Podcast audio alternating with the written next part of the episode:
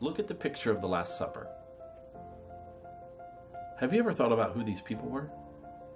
You've probably heard of some of the more out front disciples St. Peter, James and John,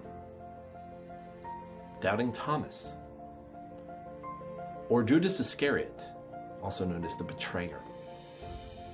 But there were others at the table. In this series, we're going to be looking at some of the others that Jesus invited to the table. And here's a hint they're just like you and me.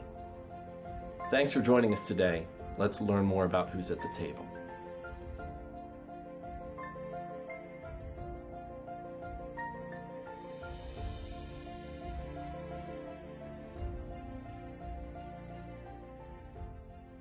When we look at the stained glass pictures of the apostles, they look so perfect.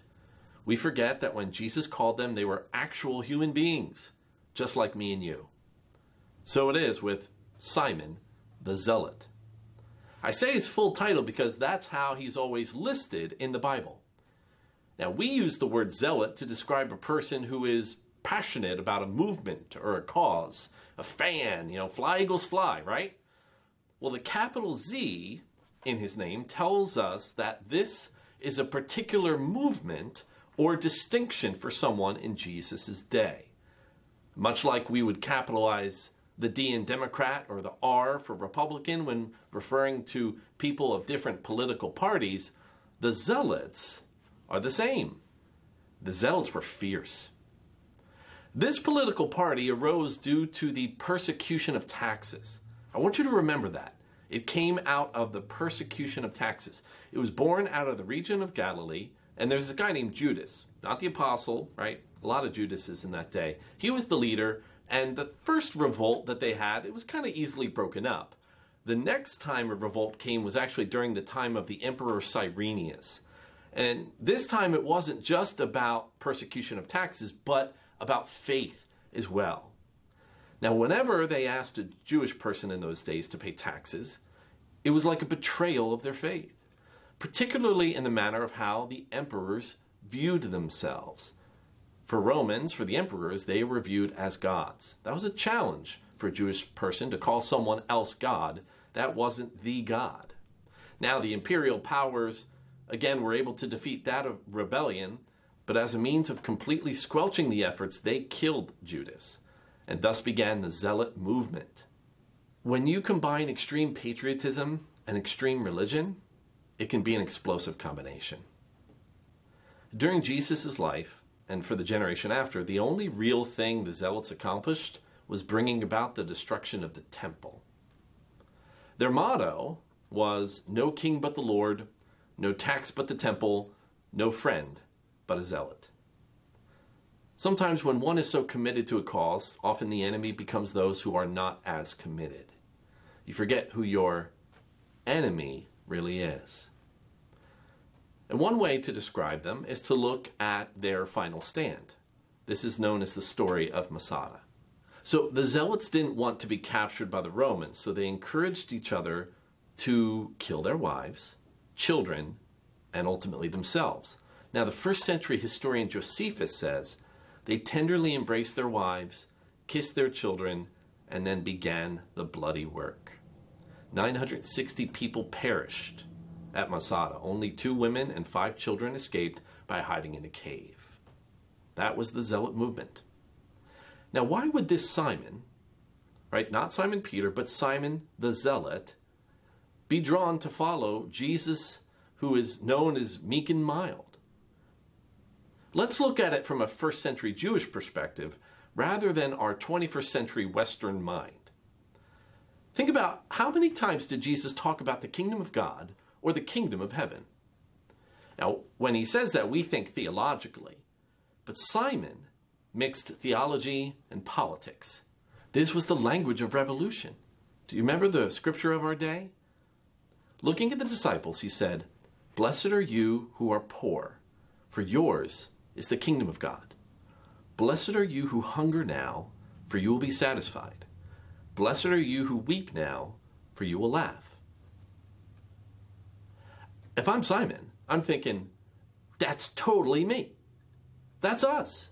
Now, if that's not enough, look at the very next verse of what Jesus says. But woe to you who are rich, who have already received your comfort. Woe to you who are well fed now, for you will go hungry. Woe to you who laugh now, for you will mourn and weep. I can just imagine Simon hearing those words and again mixing politics and religion, just thinking that this is language of revolution. He's got to be like fantastic. Or do you remember the time when Jesus overturned the tables in the temple and scripture says that he made a braid like of cords into a whip and he did like an Indiana Jones impersonation and he's like whipping people out of the temple? Simon would have been like, "This is awesome. This is totally cool." Now, in order to understand Simon the Zealot, I want to share with you that basically in Jesus' day, there were four ways to express your faith the Pharisees, the Sadducees, the Essenes, and the Zealots. Now, Simon the Zealot is part of that fourth group. Let's talk about the other three real quick. So, you probably heard about the Pharisees. This was the group of people known as the teachers of the law or the religious expert during Jesus' day. Now, in order to be a Pharisee, this wasn't necessarily open to everybody because you had to be really, really smart when you're in Hebrew school. You had to go from one level to the next. It was basically those that made it to the Ivy Leagues in understanding the law or the religion of Jesus' day, of all that Jesus was kind of grown up in. He was interacting with what we know as Pharisees a lot because they were teaching things, he was teaching things, and they would have these dialogues about what all these things mean. Now, by the time you know Jesus steps onto the scene, the Pharisees uh, and the religious leaders of Jesus' day had created so many laws that were even outside of the actual law that God had given that it really, you know, they began to be very legalistic about not just the law, but about the stuff that they created to help people not break the law. So that's why you see Jesus interacting with them a ton about what do these laws actually mean? What does it mean to do this? You see Jesus healing on the Sabbath. That was against the law. That's just one example. Another example are the Sadducees. You see them in Scripture as well. Now, the Sadducees were more of the political elite of the day. So it wasn't necessarily about uh, what you knew, it was about who you knew. You had to be born into the right family to be a Sadducee. Sadducees, right, leading sort of the political uh, movement or being the political lead of the day, were in kind of relationship with the occupying forces. They were in relationship with the Romans, and they wanted to figure out politically how to still, you know, let the Jewish people have their faith, have their life, but also get along with the Romans. Now, uh, we, we talked about the Zealot movement always having these rebellions, and that was a problem for the Sadducees. The Sadducees wanted to keep the peace. They wanted Rome to be really, really happy about stuff. And so if you were born into the right family, you could have been a Sadducee. The Essenes were this other group that were kind of in their relationship to understanding the kingdom of God, right? It wasn't just about law and it wasn't just about uh, political kingdoms. For them, the kingdom of God came about through separation. You may have heard about the Dead Sea Scrolls. Well, the Essenes were kind of known as those that would, would write these things down. They wanted to preserve the scripture. And they would basically go off into the wilderness, and they were kind of the first monastic movements right, of people. Um, they were the first monks. They were the people that went off into the wilderness and they wanted to just have a pure life by being separated from the world. The kingdom of God would come through separation. Now we see an Essene basically in the person that we know as John the Baptist. Do you remember how he's described as being one who is a voice that is crying out in the wilderness? He's out there. He's not out there just geographically in the wilderness. He's described as well very much like in an Essene in the way that he dresses. Remember, he's got the camel hair cloak, and he's very sort of vegan. He's he's a he's an early vegan. He's eating locusts, and he's doing all of that like very organic stuff out in the wilderness. He ate locusts and honey, and he wore camel hair clothes. He was what we would probably refer to of the Essene movement. a separation, a bringing about the kingdom from the wilderness. So those were the three Pharisee, Sadducee, and Essenes. We talked a little bit about the zealots, right? About how they got started with the persecution of taxes, but then also the mingling of politics and extreme religion. And um, here's Simon the Zealot, that is now part of the 12 disciples or the 12 apostles. The Zealots believed in Jesus' time that if the kingdom of God was going to come about, it was going to come through the sword. It was going to come through overthrowing their occupying forces and establishing their own kingdom. That's why they'd always have these rebellions, particularly around some of the high holy days, where they would be reminded as part of the Passover meal that they once were slaves, but now they're free. And the Zealots heard that, and they thought, we're really not free. In order to be free, we need to use the sword. Now, that's Simon the Zealot. That's his background. That's a little bit of where he's coming from. I just want you to picture for just a moment. Imagine Simon and Matthew sitting next to each other around the campfire at night. Do you remember Matthew's story? Matthew was a tax collector. Now imagine Simon and Matthew hanging out together. Remember, Simon the Zealot. The only person worse than a Roman for Simon would have been a Jew that collaborated with the Romans. Now, Matthew's story as a tax collector was one where Jesus came and said, Follow me, and he got up and followed. We know a little bit about how tax collectors were viewed in Jesus' teaching because he hung out with them. He, Jesus is described as hanging out with sinners and tax collectors. The tax collectors were so bad, they couldn't even just be joined in with the group of sinners. They had their own category of sinning. They were sinners and tax collectors. So imagine Simon the Zealot and Matthew the tax collector, two of the 12 disciples that Jesus brought together and basically said, Figure it out, guys. This is the beauty of the kingdom of God. For me, this is the beauty as a disciple of Jesus of the church, of how people who are so different from one another can figure out what it's like to sit at the same table. Think about the people at the table that night. We've talked about some already in our series, but I want you to picture now Simon the Zealot having to live with, eat with, interact with, do all of these things with Matthew the tax collector.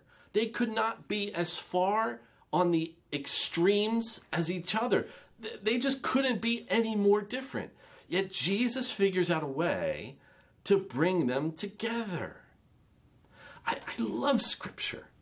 And I love the way that uh, people think it doesn't make sense in today's world, but I want you to just consider how are we in today's world living out these same four expressions?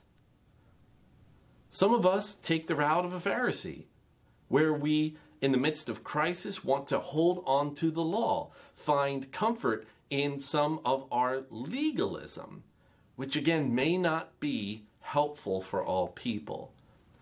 We see how sometimes in our world the political elites of the day have the authority and the power to make the decisions that they want, and they get into sticky situations because they don't want to let go of that authority or that power.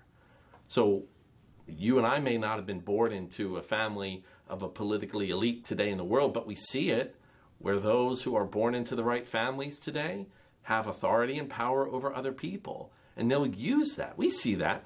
We may not call them Sadducees in today's world, but we see people living like that. We see people that when anxiety or crisis comes up, they are like the Essenes and they want to, they want to take a step back and they want to separate. And they just want to kind of figure out how to, you know, get quiet and they're they're a bit more contemplative. And then we see other people that are like enough with the contemplation, we have to go into action. And they want to raise their voice, use the sword, or do whatever they can to figure out how to bring this kingdom to come. Will the kingdom come by rigidity to the law? Will it come through political influence? Will it come through separation? Will it come through force? Now, I love with Jesus how you see just a little hint of some of these four in him, but he cannot be described in these four categories. Much in the same way that you and me can't be described in just one category or another. I love how sometimes we put boxes on people in today's world. Oh, you're a this or you're a that. You fit in this camp. You fit in that camp. And I want to be in the Jesus camp. I want to I want to be following him and he doesn't fit very well into those four categories, though we see hints. Okay, so we see Jesus as being an expert in the law, but he didn't necessarily go to all the right schools to do it. You see how he taught with authority, unlike the teachers of his day. So we could see Jesus would have been a pretty awesome Pharisee, except for the fact that he wanted to help people live into the grace of God and not just into the law. And we'll see that through the rest of the New Testament this struggle of are we a people of law or are we a people of grace? Jesus said in his Sermon on the Mount time after time, You've heard it said, but I say unto you. He would have been a good Pharisee, but he just doesn't quite fit there. He doesn't necessarily fit as a Sadducee either. He wasn't born into the right family. I mean, you know his story. You know how he was born. He wasn't born to Herod's kingdom, but he was still born a king.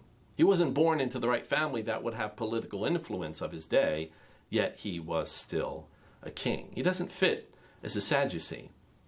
But you can also see how the Sadducees would have liked him say, Well, what does this coin say? Render unto Caesar what is Caesar's, and give to God what is God's. And the Sadducees would have been like, Oh, thank you. Thank you very much. Because if you would have said anything else, we would have had another rebellion on our hands, and we like to keep the peace. Why do we like to keep the peace? Because we're on top and we don't want it to change. Jesus doesn't fit as a Sadducee because he invites those who are low to become high. Those who are humble will be raised up, those who are exalted will be made low. That's his language of the kingdom. We see Jesus very much like in an Essene taking time away separating for a time of prayer. We see him even in the ministry very much like John. His message of repentance for the kingdom of God is coming near was John the Baptist's message as well. So we see Jesus a little bit of like being in an Essene. We see him talking and engaging with people in the world, and not just his people, Samaritans, all sorts of folks. And we see Jesus with a little bit of the zeal. Remember, we talked about him turning over the tables in the in the temple. That would have been pretty awesome. But Jesus came to bring peace and not a sword. Simon would have been disappointed in the end, much like the other disciples, that the kingdom that Jesus was talking about wasn't going to come through glory and power. It was going to come through surrender and him giving his life as a ransom for us. Now, think about where Jesus is with all of this as one who is able to take a zealot and a tax collector and bring them together. You see, people didn't like tax collectors because the only reason they had to pay their taxes, and every time they did that, it was a reminder that they were an oppressed people. They did it because there was a Roman guard standing right behind the tax collector with a spear. Matthew would have sat there. We hear about Zacchaeus and how he overcharged people, Zacchaeus, the tax collector. And Jesus came to people like that. The people in our world that the disciples, like Simon, would have absolutely reviled. And he says, Come on, Matthew, you follow me too. I just keep thinking about the conversations that Simon the Zealot and Matthew the tax collector would have had at the table together. I think about the conversations we're having in our world. You can go on social media today and see the zealots, see the tax collectors, see one side, see the other, see the extremes of, of whatever issue you want to talk about today.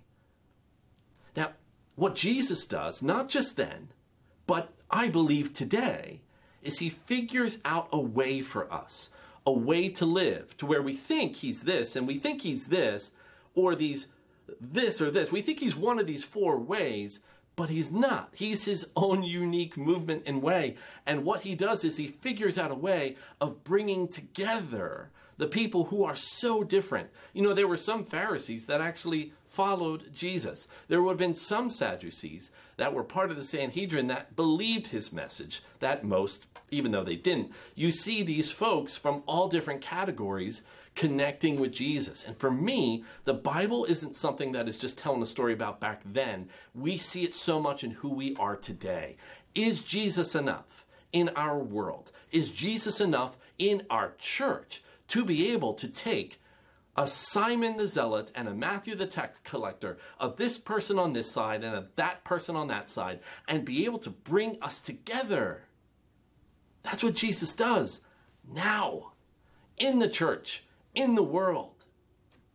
Take a lesson from the listing of these disciples, all of their names, all of their stories, all of who they are they, that they brought with them in their relationship with Jesus. Simon the Zealot and Matthew the tax collector Jesus figured out a way for them to be a part of the kingdom. This is the sign of the kingdom, not just when a lion can lie down with a lamb, but when a zealot and a tax collector can join at the table with Jesus and be one. The whole time, Simon, the zealot, is waiting for an opportunity to bring about the kingdom of God. His sword is ready, he is ready to go. But at the table that night, when he was sitting with Matthew the tax collector, did he understand that the kingdom was already in his midst? That's the beauty of the kingdom of God. That's the beauty of the church. Let us pray. Good and gracious God, you are one who brings us together. We thank you that when we come to you, there is enough of your love and grace that our titles, our descriptions, our backgrounds all weave together into who we are as your beloved disciples, as your children. So we ask that you might bring peace peace in our church, peace in our world, so that zealots and tax collectors might be able to join at the table. And we see in our world how we're trying, but sometimes it's just not working. You are the one who can bring us together. We look to you. We need you. Help us, Lord. In Jesus' name we pray. Amen.